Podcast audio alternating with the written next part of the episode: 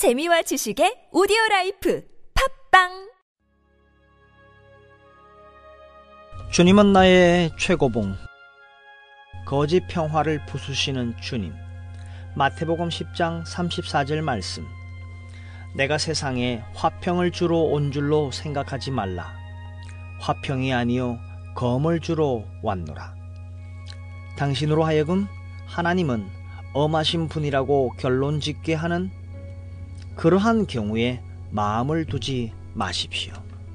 하나님은 우리의 생각 이상으로 온유한 분이시며 종종 우리로 하여금 주님의 온유하심을 알게 하시기 위해 우리를 비참하게 만들기까지 하십니다.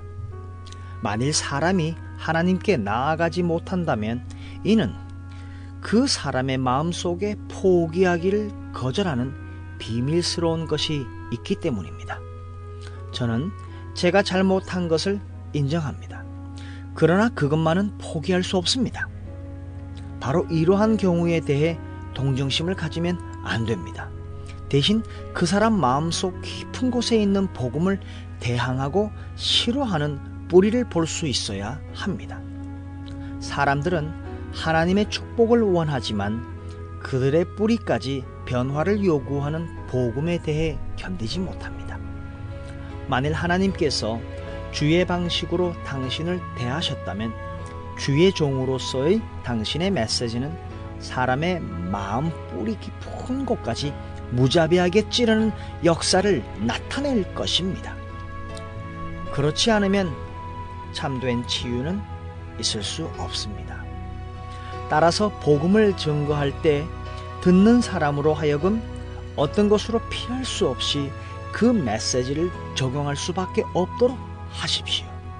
그들이 어디에 서 있는지를 알려줌으로 시작하여 무엇이 부족하고 그들의 삶에 대한 예수 그리스도의 표준이 무엇인지를 깨닫게 해야 합니다.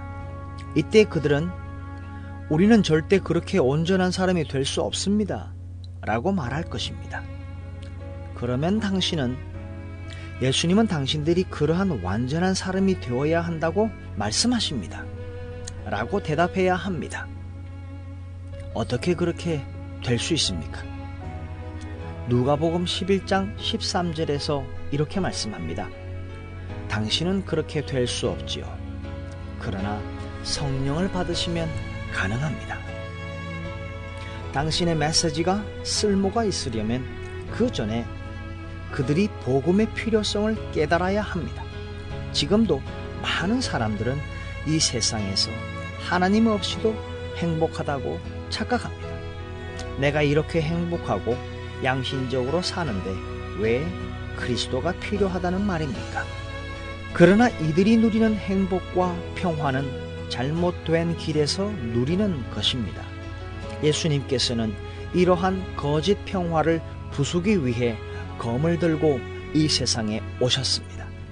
오직 참된 평화는 하나님과 인격적 관계를 맺을 때에만 가능합니다.